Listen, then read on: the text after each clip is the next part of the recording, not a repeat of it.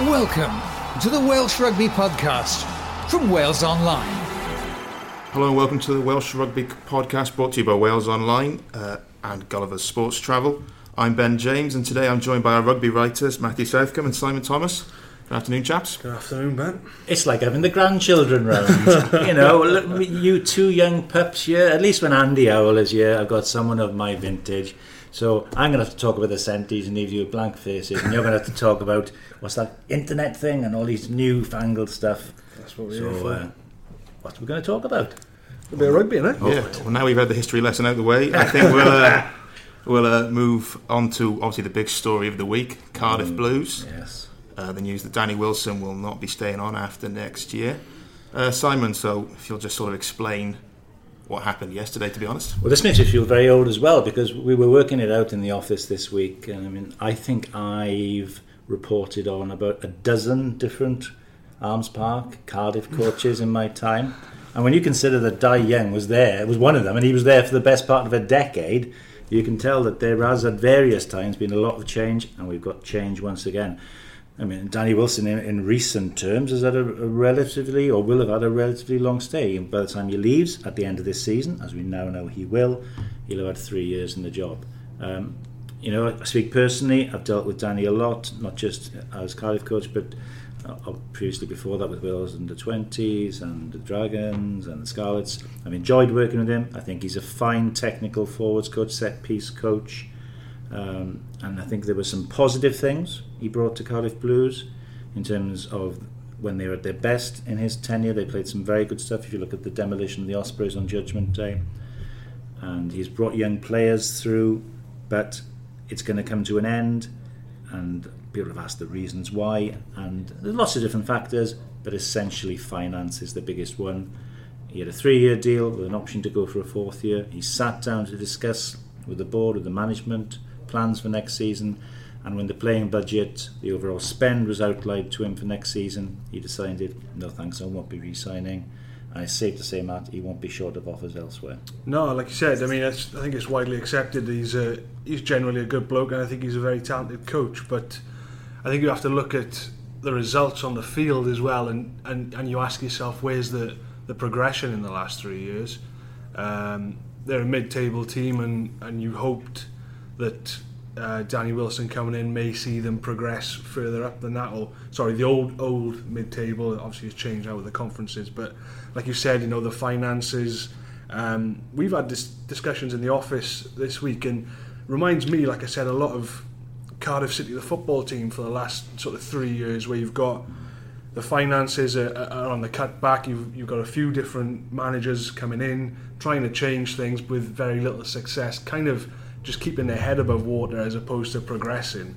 Um, and yeah, you can see why, to be honest, he, he didn't want to take that extra year on. And, and you talk about bringing in his replacement now.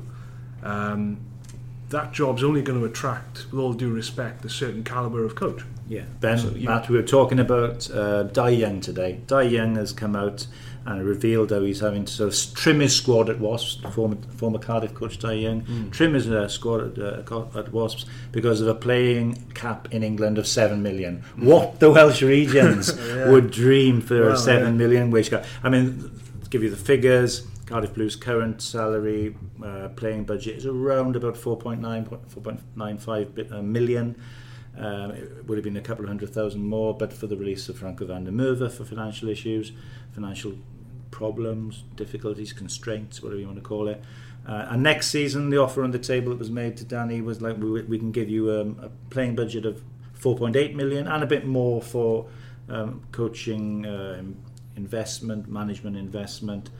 You know, it's it's a long way shy of what he would be involved in if he went to England. And we know about the talk of him being of interest in Northampton as a forwards coach. I'm sure other clubs in England, maybe elsewhere, will come knocking. And this is the reality of it. That at present, you know, it's a difficult time. We hear that most of the, the professional teams in Wales will probably make a loss this year. Uh, there are limitations because at the end of the day, if Cardiff Blues are going to spend more than that 4.8 million, it's only going to come from one place, and that's the pockets of Peter Thomas, who's put millions and millions into it over the years.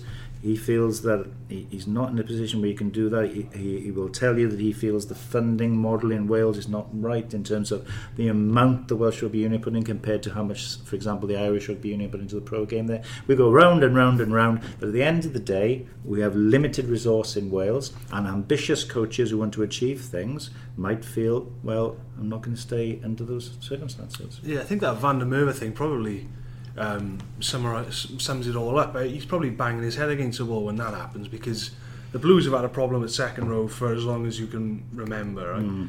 And you just think, right, sort it out this summer, and it's still not been sorted. They had Van der Merwe coming in, who's a good player, and before he's even pulled on a jersey, they've got to let him go for financial reasons. And Wilson must be looking at that, thinking, well, I'm being cut off at the knees here. Um, and if an English club came in for me and I was in his position, I'd certainly consider it. The other thing is not just the fact that the budget would be 4.8 million, you know, a nudge under what it is now, but he went through in the summer, having been told his playing budget budget was going to be X, and then having to make um, cuts on that. And we were told it was quite close to maybe some other people going before the South African TV money came in. You know, Yeah. you could have had others going. So he might be thinking, well, what's to say that in a year's time or six months' time, I might not, might not get a knock on the door and say, Dan, I'm afraid you're going to have to maybe release some other players. It's Yeah. tricky, isn't it? Mm. You want sustainability and certainty. But I will tell you this. There will there will still be a lot of people after that job. There's not many professional coaching jobs in Wales. Yeah.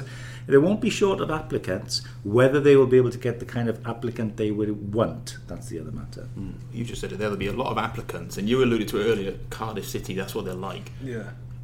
Do you two have a name in your head who can be that Neil Warnock and break the cycle? you suggested Neil Warnock. earlier. Yeah, Neil Warnock. Listen, uh, he's a one-off. His name. He's a different kind of creature. I mean, we've named a lot of people in the office. I mean, I, I threw the name of Jonathan Humphreys in there because if you look at his track record, a lot he ticks a lot of the boxes, doesn't he? You know, number of years at Cardiff, former Cardiff captain as well as Wales captain, has gone away, coached at the Ospreys uh, as a forwards coach. Has gone to Scotland, helped in their improvement. Now at Glasgow as an assistant. In many ways, would tick the right box. Stephen Jones, an assistant at the Scarlets. It would be, in terms of theoretical pecking order, a step up. Hmm. But I don't think those people would come on board, and they're, you know, because they will look at it and they will say. "Well, How secure is? How certain is it? So you might have to look at somebody else who's really looking for a real fast tracking in their coaching career, and you can't get much fast, more of a fast tracking than going straight from being a player. We talked about people like Matthew Rees, you know, your former coach, Yeah, Pontyclun, Matthew. Tell us all about once upon a time. Gethin Jenkins. Now, I think Gethin, you know, is the kind of person who knows rugby inside out. Yeah. Would, I, I've always thought he's the kind of person who could become a very good defence coach because he kind of he kind of is on the field already. But it's you know, and, and there is precedent for it. In 2002, who took over straight from playing to become you know Cardiff Blues' most successful coach? Dai Young. You know, I never forget. I was in uh, the Lions in 2001, and uh, Dai was out there, just coming to the end of his playing career. And I said, Dai, Cardiff Blues have appointed a new coach. I said, what's his name? He said, Rudi Joubert. I said, where's he come from? I said, Poland. What, Poland? Poland! you couldn't believe what was going on. Rudi Joubert, one of the 12 coaches who's been under, under Peter Thomas. That ended it after a year. Dai came in, very tough times initially, but brought success for Cardiff Blues over the years. Now, do they go down that route again? Yeah. Place their eggs in a basket of a young, up and coming coach. But this is this is where they are though. You- You're not going to get an established name in that job at the moment. I don't think. Just because, like you've mentioned, there's no security there. There's the finances are obviously not there, um, and I just don't think it's an appealing job to somebody who's got a reputation and a proven track record. And and you look at somebody like Stephen Jones and Jonathan Humphreys, who you've mentioned. Um, yes, they would be good candidates, but their stock, particularly Stephen Jones at the moment, his stock is through the roof given what he's done at the Scarlets. Is he going to put that on the line to take up what some would perceive to be a poison chalice at the Arms Park? It's a tricky one. Probably not. I'll throw a couple of other names at you. Simon Easterby has experience, knows the Welsh game inside out, a number of years with the Scarlets, has obviously been with Ireland, quite successful them as a defence coach. Does he fancy a number one job again? Another name I'll throw at you, Mefin Davies, who's you know, developed steadily as a development coach, Yeah. you know, the Ospreys, um, Gloucester and Worcester. Would he fancy it?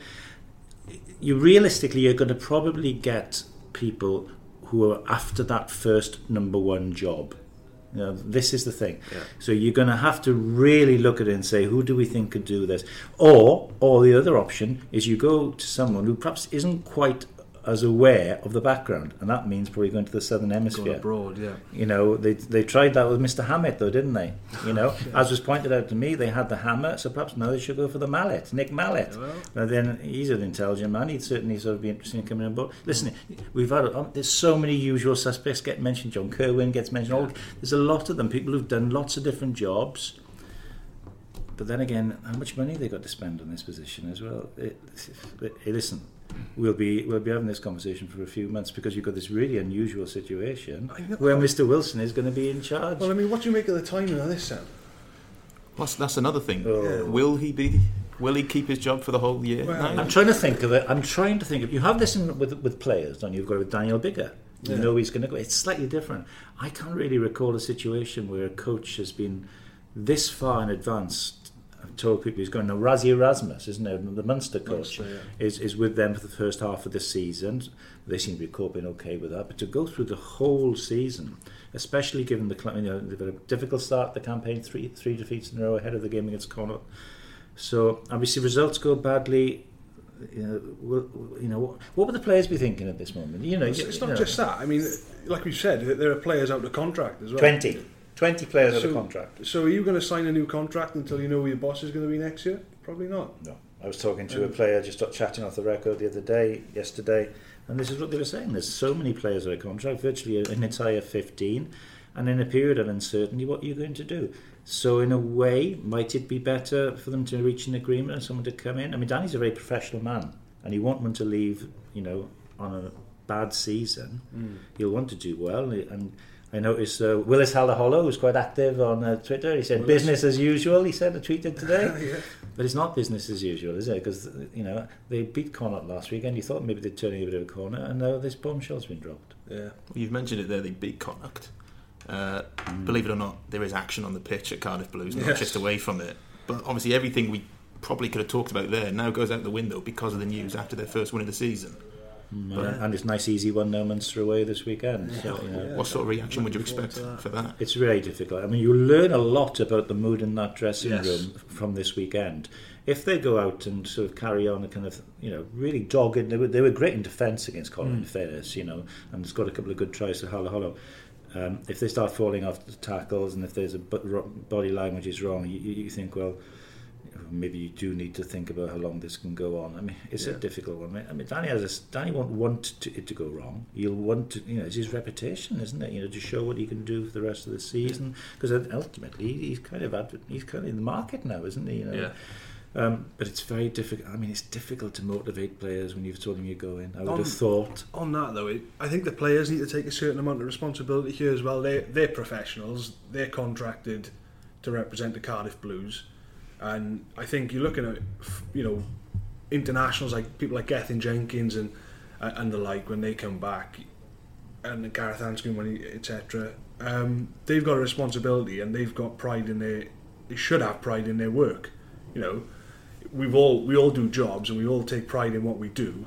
Um, and if people start falling off tackles just because the head coach is going, well, that probably says as much about you as it does about the situation. Yeah. I think they need to take this and create a mentality around, you know, trying to put it to the back of their minds, which is easier said than done, I know.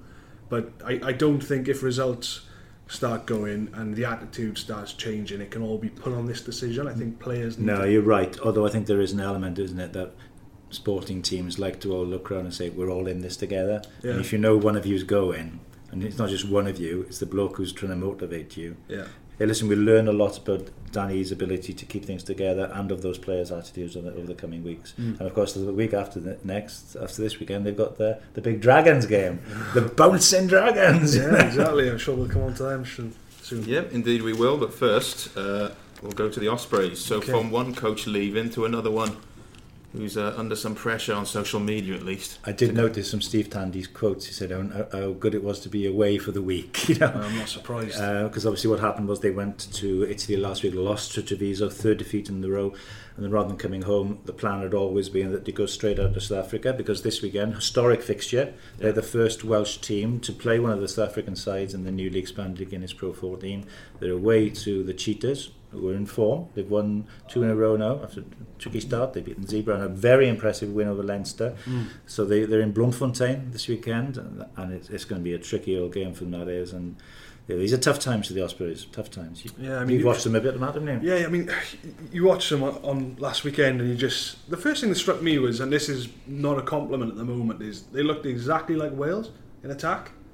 So ponderous, devoid of ideas. Um, you got Sam Davies trying to create things out of nothing, um, and it goes wrong. I mean, we've seen that with some of the interceptions he's thrown this season already. But it, there was just no, there was just nothing happening. There was nothing in them. You know, they lost Biggar early on. Um, looked like at the time like he had some sort of knock to his back, um, which is obviously a big loss. Um, that was his first game back since the Lions. But, you know, you need you need Webb. Then he was trying to do things. He was industrious, but that was really as good as it got for him. Um, and you talk about Tandy being under pressure. I mean, you know, they lose again this weekend, which they may very well do.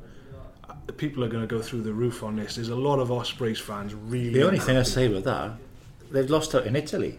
You know, if they've lost out in Italy, what, what's going to get people to go through the roof more than that? You know, Uh, this is where things are now.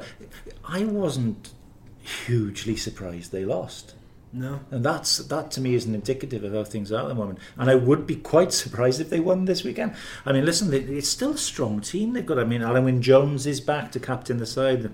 Gosh, they need his talismanic uh, influence. And Dan Biggar's been past fit to play. They've got James Hook in the centre. You know, they've got quality in, in the back row. You know, James King is there. They've got Ollie Cracknell who's been playing well this season. Nicky Smith's been playing. They're quality players Yeah. there. And Rhys Webb. You say that, that's what I mean. There's so many good individuals in that side. For them not to be performing, surely comes from somewhere else. And immediately, immediately you start to look at the coaches, and you know you look at that scoreline, and, and the performance was as bad as the scoreline suggests. And you know you had Keelan Giles who had one or two sparks.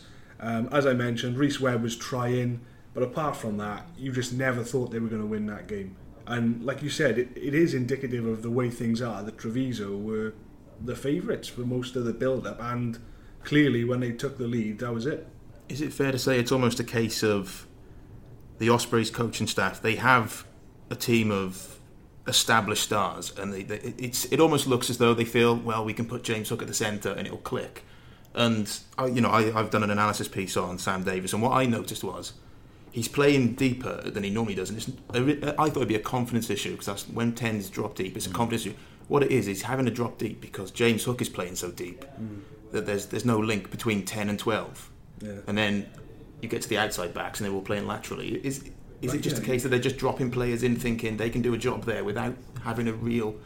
I mean, we've always had this with, with James Hook. He's been a victim of his versatility, hasn't he, over the years? Um, but you look at Friday night and you just think, I'm trying to think of something that he did, and and I'm coming up with nothing, to be honest.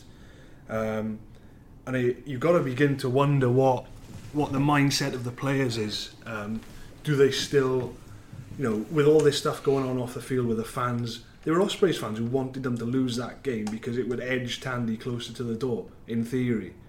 I mean, when that's going on, you've got real problems at, at a rugby team. I've had people on social media to me when I said, "Who would you like to uh, be, the Cardiff Blues coach next season?" And I've had Ospreys fans saying Steve Tandy. You know, it's not nice for the coach No, to hear things like that. You know, Steve's a good, honest, genuine bloke. You know, but at the moment, it's not happening for his team. You mentioned the centre. Centre's been an issue for a while down there. You know, the, the Matavesi, you know, was a solid player for them, and he, he gone to Newcastle. Um, they've obviously brought in Cory Allen. Um, we're waiting for Owen Watkin to come back, but it's it's been a problem area for, Yeah, for they got. Fonotia as well. Kieron Fonotia, who was tearing it up for the Crusaders hasn't really happened, has he it? You arrived. don't get in the team. And he's not But he wrote team. a piece which I think got a few uh, Ospreys fans and a question, one of us did, about the, the, the, the, the recruitment of the Ospreys Yeah. and comparing it to the Scarlets recruitment. And it, it's factual. You look at the, the, the Kiwis who've come in for the Scarlets and they've hit the ground running. It's worked for them. And the Ospreys, the team most associated with bringing in real top quality overseas players during the regional era, the Galacticos, it's not really happened in recent years for them. They're at a crossroads, they really are. And obviously, it's been accentuated by the fact that just before the season, Tandy was given a new contract. Yeah, I mean, everyone's got a view on that. I think as well, the Ospreys have historically had it good as well. Their fans, well, a fair bit of success down there, and they're going through a tough period at the moment. And perhaps, you know, the, the fans are, are the first, certainly for, you know, for the first time in the last few years have lost faith in Tandy. And like you said, he's he's got a contract till 2021. Now. Yeah, the thing is, you look at that Conference A, Conference 1, what you call it, which both the Ospreys and the Blues are in, and you're struggling at this moment in time to see either of them getting into the top three. Mm. You really are. I mean, with the Cheetahs looking like they're going to become an increasing force. I think you've got uh, Glasgow and Munster in that section as well. It's going to, and the Connacht, who won't be easy you know, to play No. against. So, yeah, it's. Um, the two, really, in theory, the two big city clubs in Wales. Yeah. Uh, they're both It's, it's not going to get easier for the Ospreys. If they lose on uh, tomorrow, that's they first got time the Scarlets. Yeah, week after. Scarlets, then Clermont, Saracens. It'd be the first time if they lose tomorrow they've lost four on the bounce in the league since 2003. so that's Tune out now if I was an Ospreys I know. I, I tell you what, you, you- you listen to those fixtures they've got coming up, and you just cannot see where the next win is coming from. You can't, and you got to put it on. Like I said earlier, I, don't like putting all blame on coaching staff. Think players have got to take responsibility as well, and there are enough experienced players in that side to take things by the scruff of the neck. Um, but as we've talked about, as things, you know, look at the Sean O'Brien stuff with Rob Howley. When players start taking control of things, what does that then begin to say about the coaching staff? You know, but you know, you've got Rhys Webb, Alun Wyn, Dan Biggar, people like that should be taking control of the situation now, getting the boys in and saying this is not good enough. This for the region that has had so much success in the past. The fans are angry, the coaching staff are under pressure. I would like to see the leaders in that team begin to grab things Well, I don't know if you're going to mention it, Ben, but you, you, you, when you're talking leaders, you, you don't talk anyone more illustrious really than Alun Wyn Jones. You know. The stat we've got this weekend, this is his hundredth time captain in the Ospreys. Now I remember we used to do stories when people played a hundred games for the region to be captain for hundred times. It's like when um, Richie McCaw was captain of New Zealand for hundred times. It's an amazing achievement, and it, it's a reflection of what a wonderful servant he's been for his region. You know, we talk a lot about some Wales players perhaps not producing for their region what they do for their country. Well, this you Yeah. could never accuse Alun Wyn of that. Um, and to have been captain for as long as he has, a leader for so much, and he he he won't have, liked No. being involved last weekend against Trevill coming off the bench and seeing what the problems are. And I can imagine his pre-match talk Yeah. ahead of the game at the Toyota Stadium in Bloemfontein. That could be quite uh, quite quite fiery. Well, yeah. If anyone, you know, you talk about players. I was talking about players grabbing the situation by the scruff of the neck. If anyone is going to do that, the first person you would call on is Alun Wyn Jones. So let's see what happens this weekend. And the second one would surely be Dan Biggar, as he's yeah, returned with, yeah, from Dan. I mean, he's obviously struggling last weekend. Um, again, we, we come back to what we talked about Danny Wilson, the difficulty surrounding knowing a player's leaving at the end of the season. But you know, I said before, Bigger's a, a born competitor and a fighter. He doesn't like losing rugby No, he matches. he very don't- doesn't like it, man. and uh, he, you know he will be absolutely desperate to try and help turn things around for the Ospreys. Mm. But it's a tough game. It is tough. It is. Cheer us up now, come on. I'd love to, but we're going to move on to the Dragons Oh, now. that's, I, that, I know they lost, But it could week. get a lot better this weekend. They got the other South Africans, Good. which, which is good. This that is good news. Depends But- how you look on it. It does, yeah. I mean, the fir- the first thing I got to touch on this 13 changes thing. I mean, Please do. I wasn't very pleased when I saw that. I can understand the rationale and I know why he's done it.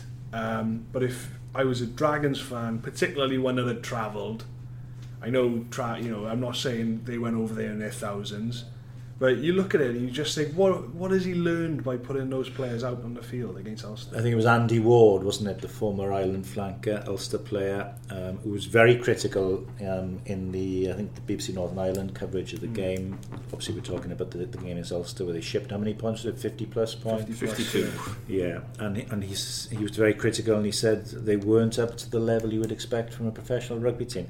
Now, Jackman has been um, quite straight about all of this. He, he's come in as a new coach, and he needs pretty rapidly to see exactly what he's got, Yeah. and he's tried to utilise the squad. Now he has made a, the kind of decision we see in sport quite a lot. He's looked at the fixtures those first six weeks, and he's probably seen now an Ulster away in between the week before a Cardiff Blue, the week before a home game against Southern Kings, we'd Yeah. think that's a good chance for a win. that. And then the Blues the following week, Target would say out of those games, the one when, you know that's going to be toughest is Ulster. Now, you either go into the Ulster game full bang, try and you know make it competitive, and run the risk of injuries and fatigue, or you do what he's done. He's, he's said, right, I'm going to swap things around, keep some players uh, back, and, and see what I've got in my squad. Now he will have learnt what he's got in his squad. He's alluded to it already this season, hasn't he? Yeah. Talked about you know he, he, he hasn't had an impact of the bench that he would like in certain occasions. He clearly now is pretty clear that he's probably got you know a, a steady twenty there, isn't he? Twenty odd players, Yeah. and there are probably others who maybe he thinks he's not quite up to it. But he knows he's also going to get got through the season utilising those. So it's a difficult one, but. Um, you can see the criticism, but you can also understand his rationale for doing it. Yeah, of course you can. But I mean, you know, like you said, it's not the first time he said I need to see the play, and he's not the, the, the first time he's dug out the Yeah. players for, for a result. I think we're at the point now where that excuse will no longer wash, and he's just going to have to tell us as it is. If he's targeting games, that's fair enough. They want to make Rodney Parade a fortress this season, fair enough. Yeah. Um, but don't. I don't think he can pull the wool over anyone's eyes any longer and say I need to see what's in my squad. I think he just needs to. Yeah, I think he would. He probably would turn around and say, "Look, well, I need to rotate as well. Yeah. I need to rotate, and, and you need to be realistic about matches. I mean, this is a start of a project, isn't it? You don't you don't rotate 13 players in one go though. I I get that, but I, I don't I think think he alluded to the Irish teams when he said about depth, but Mm. you rarely see an Irish team or any other rotate that heavily. No. Is, is you know, I understand. You know, people like Gavin Henson have played I think 240 I was minutes. looking at. Um, I think it's the Glasgow team this weekend. Dave Rennie has made some like seven or eight changes because they got a game against at home That's to rotation. Treviso. That's rotation, but what what what what Bernard did was away you go. it almost slightly thrown to the lions a bit, wasn't it? It was, you know. Let's. I've I've been impressed with Jackman so far. He's he's he seems to me to be the right man for that job so far. Um, very open, very honest with the press, but I think that is the first time I've thought. I'm not sure I agree how with that. many more times do we see him doing this? Because obviously, Well, I think he might have learned the process. Not that's the thing. Because in pre-season, he sort of he said that I could have signed anyone really. I think it'll be But- a bit more mix and match next Yeah, time. I don't think there aren't that many occasions this going to happen because you, before too long we'll be into Europe, then we'll be into the autumn international period where they're actually in a, in a much better position in the autumn international because they have much less fewer players away. So they, they, I don't think it'll happen too extremely like that. I mean the other one which we, we, we, we spoke to him about this week, which was um, a very quite contentious from. Uh, uh, our, our good friend Martyn Williams, who, who, who came out on the subject of Ollie Griffiths and uh, said that if Ollie um, wants to play for Wales, maybe he should consider moving elsewhere. And he talked maybe if he was playing for the Scarlets or the Stars. And it's very interesting, I found that, because I mean, I think Ollie Griffiths is a player of real talent, Yeah. can play in a number of positions across the back row, Yeah. probably probably best at the open side. And so. the whole issue of like, the suggestion was almost there that if you want to achieve on an international basis, it's probably not the best idea to be at the Dragons. What do you think about that? Well, you had Dan Lydiate and Faletau never had a problem. Palomemos. I know we're talking about special players there, but I think um, Ollie Griffiths is young. I think the Dragons are going to improve significantly in terms of recruitment next summer. Um, I don't think they're going to be uh, in a rut for as long as some people might think. Uh, I, I see where he's coming from, um, but I don't. I think if you if you lose Ollie Griffiths from that region, for example, then it's like taking two step, two or three steps backwards. That is exactly the kind of player they need to keep hold of. Young, international potential, as he's already shown. He's already, you know, he's been on the Wales tour, um, and he's already captained the region. So you don't want to be losing players like that. You mentioned Faletau there. Is there not an argument that, certainly with him, less so with Lydia, that he elevated his game when he left the Dragons for Bath? Because when he went to obviously at the Dragons, you know, he's taking the ball off the back of a, a scrum that's going backwards. Yeah. At Bath, you know, he, he, he's in the system he's had playing. do that in, a fair few times for Wales as well, man. He's, he's he's playing in a in a wider system and getting the ball Yeah, in the wider difference channels. is with all well in the world, Ollie, Ollie Griffiths is not going to go in and be a first teamer for an, an Aviva Premiership No. leading side, is he? There- this there- is even- even this the is the thing. This is the thing. Where would Ollie actually go? There are different stages of their careers. You know, there? where would he go where he would be playing first team rugby? He mentioned the Scarlets? Would he get into the Scarlets Well, back row? not, well, not Not when Cubby, not when moment, Cubby Boy and don't Boyde and Shingler and Barclay are all playing. uh, Realistically, no. When you look at the Blues and you know now the Blues. now can do the. Blues can do with him, but when they're all fit, that's a difficult back row. To Hey, listen, break Ollie, uh, let him, let him stay at the Yeah, Dragons. I would let, like let to see him develop. stay there, I Let him develop, you know. Let, and you know, at the end of the day, he's employed with the WIU now, isn't he? There you are. That's a very good point. There you go. Where are we going next? I think we'll briefly look at the Southern Kings game and then we'll uh, head on to the Scarlets. Southern Kings haven't been very good, have they? No, To say the no, least. like you said, this is a game that the Dragons should really have in their diaries as one with a big W and a question mark next to it. I would have thought. They've been pretty shocking, really, haven't they? Yeah. They lost it under Zebre. they lost it under Zebre, didn't they? Yeah, well, They did, didn't uh, they? they made Carlo it. Cannon, they Carlo Canna look like Dan Carter. well, there's not many teams that can do that, is there? That was, I think it was the, only the second or third time in pro rugby history that uh, Italian teams both won on the same weekend. Well, You can have that one. thank you very much. I'll, I'll keep all that one. But look, this, Stats for the day. this is a this is a game that the Dragons should win. Um, Yes. they, they should they should certainly be targeting it, and I'm sure they will be. Um, there's enough quality in that Dragon side now to be putting away teams that have played as poorly as the Kings have. Um, we've seen it in flashes from the Dragons. Um, the games that I've covered, I look back at the Edinburgh game where they were beating it on the scoreboard quite well in the end, but during the game they showed some real attacking intent. Uh, they showed a bit of heart early in the second half when the game could have got away from them. Um, the game spun on that disallowed Hal- try where Halmaine once his foot was in touch, but I'm seeing enough from the Dragons to keep giving them the benefit of the doubt at the moment and keep saying that when it comes to games like this, that they've got enough to win it. Yeah, I'm So- making my uh, Rodney Parade debut this week, Matthew, and uh, I'm looking forward to seeing you know some of the kids down there. Uh, Elliot Dee, you Yeah. know, went really well when they beat Connacht. Ashton Hewitt, great to see him back playing rugby again after such a long layoff with the Yeah. head injury. Hallam Amos back as well. And we talked about Ollie Griffiths. You know, I'm excited about seeing them play, and I'm excited about experiencing the Rodney Parade atmosphere because Yeah. you know, our colleague Andy Howell tells He's us been that singing the praises. wasn't it? It's different, different, different, Different gravy. Yeah. Nothing like it in Wales. I went down like interestingly. I do enjoy that ground though. All jokes aside, yeah, it is good. it is, and and if if the atmosphere is as Andy says it is, and and the crowds are coming back, then it, it'll be a great place to watch rugby. Yeah. So finally, if they do get the win, Yeah. does that completely justify the 13 changes in your mind? Uh, I don't think it will in my mind. Uh, it probably will in Bernard Jackman's, but only he can answer that. But it I, means we'll talk about it less. Yeah, it, it does. I, I, I mean, if they lose, I'm not saying it'll set the agenda for next week, but it'll certainly be thrown at him by somebody. Uh, perhaps me, but perhaps not. But yeah, I, I just think that you know he's he's not done anything wrong there. Um, if you look at the rules, it doesn't say you can't make that amount of changes. It just doesn't quite sit right with me. Well, I think we've learned from that cricket story in Pembrokeshire. It doesn't matter what's in the rule; you can still oh, be yeah. punished. Well, I got my views on that, but we won't go into the into It's the not a cricket story. podcast, it's a rugby Exactly, podcast. It's a rugby one. So we'll finish with the Scarlets, a convincing 28-8 win over Edinburgh. But hmm. as ever, the case with Richard Cockerell. Some uh, comments afterwards about the referee. We Yeah, said I- he'd spice the league up, Yeah, didn't we? he has spiced it up. You know, it's quite interesting. People were saying like, "Oh, he's, oh, you know, three or four weeks in, and he's complaining about an Irish referee." And it's a welcome to our world. Welcome to the Pro 14. Welcome to the Pro 14. It Was Mr. Lacey? Yes. Mr. Lacey. Listen, I watched that game. Well, in particular, I watched the sending off. We looked at that together, didn't Yes, we? yes. I, I initially called it an orange because I wasn't quite sure. Orange card. Yeah. More I looked at it, you know, at the end of the day, I think it was Rizzo, wasn't it? The Italian um, Yep. prop came in, um, essentially led with his shoulder, led with his uh, up, upper arm into the head of Gareth Davies, and it was a red card. In fairness to Cockerell, uh, that wasn't particularly what he was complaining No. about. And it was it was a specific incident with the second try, I think it was, where he felt there was a blatant crossing.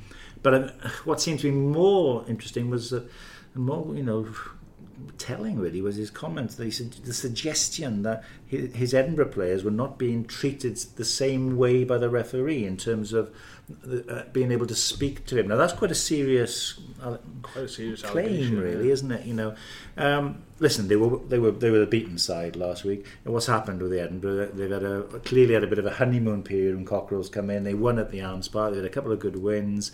Last couple of weeks, it's got a bit wobbly, shaky. Pretty much since I bigged them up on the podcast. they've lost uh, like two games on the bounce. And you know, Have you, got any, have you got any other teams you'd like to uh, no, sort of promote? I I better keep my mouth The shut Cheetahs? on that one. yeah, The Osprey might fans? the Ospreys a you know, favour. Cockerell, you know, wouldn't wouldn't like it really. He's No. obviously come out fighting, No. um, but you know, from the Scarlets' point of view, after a frustrating night, I think you could call it in Belfast, where they were, you know, they looked like they come back and they're going to win the game. A great purple patch in the second half, lost the game eventually. They needed to get back on the horse with a good solid win, and they did that. Um, I think. Uh, the try at the end, I think Steve, uh, uh, Aaron Shingler, Aaron- Aaron, Shingler's try. That, was, that, that to me summed up everything that was good about Yeah. the Scarlets, the way they kept the ball alive. Beautiful try. It's what they can do while the weather is dryish. They've got to really make the hay because that's going to be obviously when they're going to be the most effective. And now Connacht this weekend, um, Yeah. obviously Connacht are the tricky start of the season.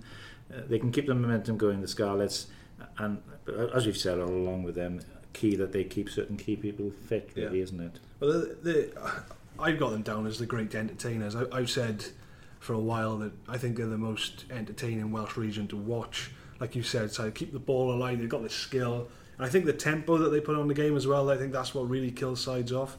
Um, Gareth Davies, I He thought had, good, didn't he? had a very good game. yeah, so it knocks Um, a bit of sense into him in a rugby way. Yeah, exactly, and uh, and just the tempo he brought just dragged the rest of the team with him. And as we as we've seen with Wales against Australia, for example, in the past, that when you put tempo on the ball, is very difficult to defend. And and put on top of that that the Scarlets have got some really talented backs, then it's a real dangerous mix. And um, Uh, It's, it's interesting with Gareth, isn't it? Because he obviously had that fantastic World Cup. Then Rhys Webb came back and Gareth perhaps lost his form a little bit. And I, I, watching him in that game, you know, he took that bang. He's a kind of feisty character, would have probably riled him up a bit. But you could sense that when he's at his best, best Gareth Davies is when he's really taking on defences and Yeah. you know asking questions of them, going in with his strength and his speed, and you were seeing that back here, and that's a big plus for the Scarlets and a plus for Wales as well Yeah. because he's a different kind of option slightly to Rhys Webb, more of a physical character. and you look- Great to see him back you look well. at um, I think it was Patchell's try. Davies takes a quick tap and makes about 40 yards, Yeah. just Yeah. gets dragged down himself. And you see him doing that kind of Oh, he's that a is- force of nature. That is what you want Gareth Davies doing.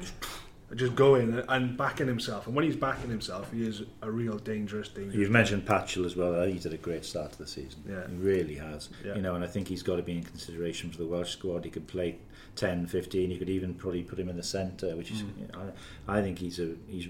I have to take my hat off to the kid because um, we've talked before, and I I watched him play when he was at Ysgol Glantaf. Uh, ginger-haired kid playing fullback, and I thought for a long time fullback was his best position. It's where Wales have played him. He himself was adamant he wanted to play ten. That's why he went from the Blues to the Scarlets. Yeah. And in fairness to him, he's he's, done- he's really developed as a, a quality ten. Working under Stephen Jones can't have hurt, No. and, and you're seeing now he's controlling games, making great decisions. And he, for me, he's got to be a contender for you know Wales ten backup option, maybe a bit bigger because we've talked about Sam Davies struggling a bit, and I think if you're going to reward on form, Patchell's got to be considered. Hmm. So the final point on the Scarlets. Obviously, Edinburgh couldn't really live with their running game. We saw the week before that Ulster dealt with it very well in that first hour, and they probably forced Scarlets into a lot of mistakes. It's the first real test of that running game. Do you think Connacht can do something similar? No, I don't think they can live with it. no. I really don't. I mean, if the Scarlets, the only way Connacht win this game is if the Scarlets have an off night, in my opinion. And going forward beyond that, is that a worry then for the Scarlets in coming back to the Ulster game where they didn't really have a plan B? And Ulster frustrated them at the at the contact area. I thought for Yeah. a, lot, a large part of that They- they game. tried to run And I it tell you the other thing. at That game, they they targeted um, the Scarlets' defence on Johnny McNicholl's side. Um, McNicholl's had a fantastic start of the season in an attacking sense, but a couple of times in that in that game, you were a bit. Look, he felt he was a bit shaky down there. So that, that they're going to have to look at that area and then probably supporting him out in the wide positions. Yeah. But the good thing is, you see that they started the season so well, and in a way, it's quite useful when teams then bring things to you that cause you a few problems because you think, right, yeah, I can see what teams are going to do now. They're going to target that area. And Wayne Pivac is an intelligent rugby coach, and he will think, right, now we address those problems. They're addressing things from a position of strength, which is a good place to be. Yeah, it's better to be. It's better to be someone trying to change the game because of how well you've played, as opposed to be yourself trying to chase other people around. It's the ultimate compliment, isn't it? When teams, Yeah, it is. When teams try and bring things to counter you, You know, rather than just focus on themselves. The only the only way teams will stop the Scarlets at the moment is if they stop them playing, and if teams are trying to stop you from playing, then like Simon said, it's the ultimate compliment. Um, quick word on this boy Beirne in the second row. Oh well is he, how well is he playing? It's incredible. isn't? You know, What a miss it'll be. we, What a Welsh miss. rugby, Welsh rugby, Scarlets rugby has done Irish rugby a big favour there Massive because they favour. hadn't really realised what they'd got. No. It's going to be a hard man for him to play, replace if he does go to Munster, No, as we you, hear. you go back. right, The, my, the first time he stood out for me was Toulon home last year, and a lot of players stood out that day, but he was phenomenal. And then he played a crucial part in their running, um, obviously to the title, and he's just picked up this this season where he left off last year, and you just think it is a matter of time before he I, I have not capped. seen a second row as good over the ball like him before. Yeah, Honestly. and he got the most turnovers out of any- Absolutely so extraordinary. Yeah, I think he's been man of the match in I at mean, least two of the games. You would have thought when you're that big, you're quite easy to clear. Clever out, as well but- as he's so quick, he'll flick the ground first and you get away with it. You play to I've the, seen you it. play I've to seen a the lot of people sort of question his Hey, listen, Jacqueline listen, technique. keep, question until you on get until you get penalised, you keep doing it. Exactly. But you know, he's, He's very clever the way he does it. He's so quick. That's the key. Mm. So before we go. finish, I think we'll just ask you two to put your neck on the line with some predictions, Nice. starting with the Cardiff Blues.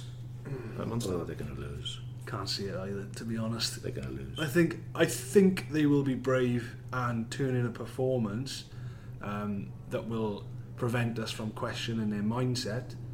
But I think they will still lose. Munster will be looking to bounce back after last weekend, mind you. Yes. Took a bit of a, a beating up against Glasgow. It's not. know. It's not a very nice place to go, is it? Limerick when they cross, Especially when they're when angry. they yeah. cross. Yeah. Yeah. But the key we said, let's see what the attitude is from Yeah. the Blues. So from one team bouncing back to another, what about the Ospreys? Oh, they'll lose. I, oh, I, I do want to back them, but I mean, I just can't. I can't see it happening. For some reason, I, I'm trying to stay impartial. For some reason, I looking at the names in that team, I just feel maybe there's a performance there. See, like I said that to you. But then you, you'd have said that maybe last week. I said it to before. you before the Treviso game. I said that Osprey side should put 30 points on Treviso, and look what happened. So In the same way, like Wales bounced back against Ireland, I just feel enough criticism on them players from external forces, I mean, and they might respond. you always say about Wales that I always think they're best when their backs are against the wall. they need they need that to perform almost. It's I don't think I, I don't think that sentiment stands for the Ospreys. So for me, I think it's just going to go with form. right. So we're zero for two. Dragons. Oh, they'll win. I'm backing the Dragons as well. Good. Yeah, Backing watch the them win. Dragons. Yeah, because they're they're uh, a team who've already shown at home when they got their strongest side out. They're decent, and they're up against a team that ain't very good. Well, that's the crux of it. And like you said, they- they are under pressure to, to win this game, given what Jackman did last week with the with all the changes. So back in front of their home fans as well. Don't see any reason why they won't. And finally, the Scarlets. Um, won't be easy, but I think they will win. Yeah, I'd agree with that. Same again, really. It's there's enough, even even if uh, they're being asked questions that they haven't been asked all year. There's enough experience in that side, and like we've mentioned, Pivac, they can problem solve, no worries, and you'd back them to, to get through it. Bonus point. Would you say is is on or Possible. The thing is, if they're playing well, tries always come, don't it, they? it, it does Well, seem it thing, seems to, that seems to be the thing at the minute. When it rains, when the hour pours. park, Yeah. hour mark comes. I think if they win games, they're going to win bonus point games, aren't they? The way they play. Yeah, I mean, like you said, if they're at the hour mark and they've got a ten point lead, then Yeah. the floodgates may very well open. They'd be happy with a win. Oh, there we go. So it's uh, too good, too bad. Then in terms of predictions, Exactly. And the other prediction is we don't need Andy anymore, do we? No, he's got, he's got a job on his hands. I got a job on my hands to get back in the hot seat. yeah, well, I wouldn't go Very, that far. very fine debut, Mr. Very, James. very fine. Very debut. fine debut. Uh, that's everything for the Welsh Rugby podcast. As always, you can catch all the latest for the games and the reaction on Wales Online.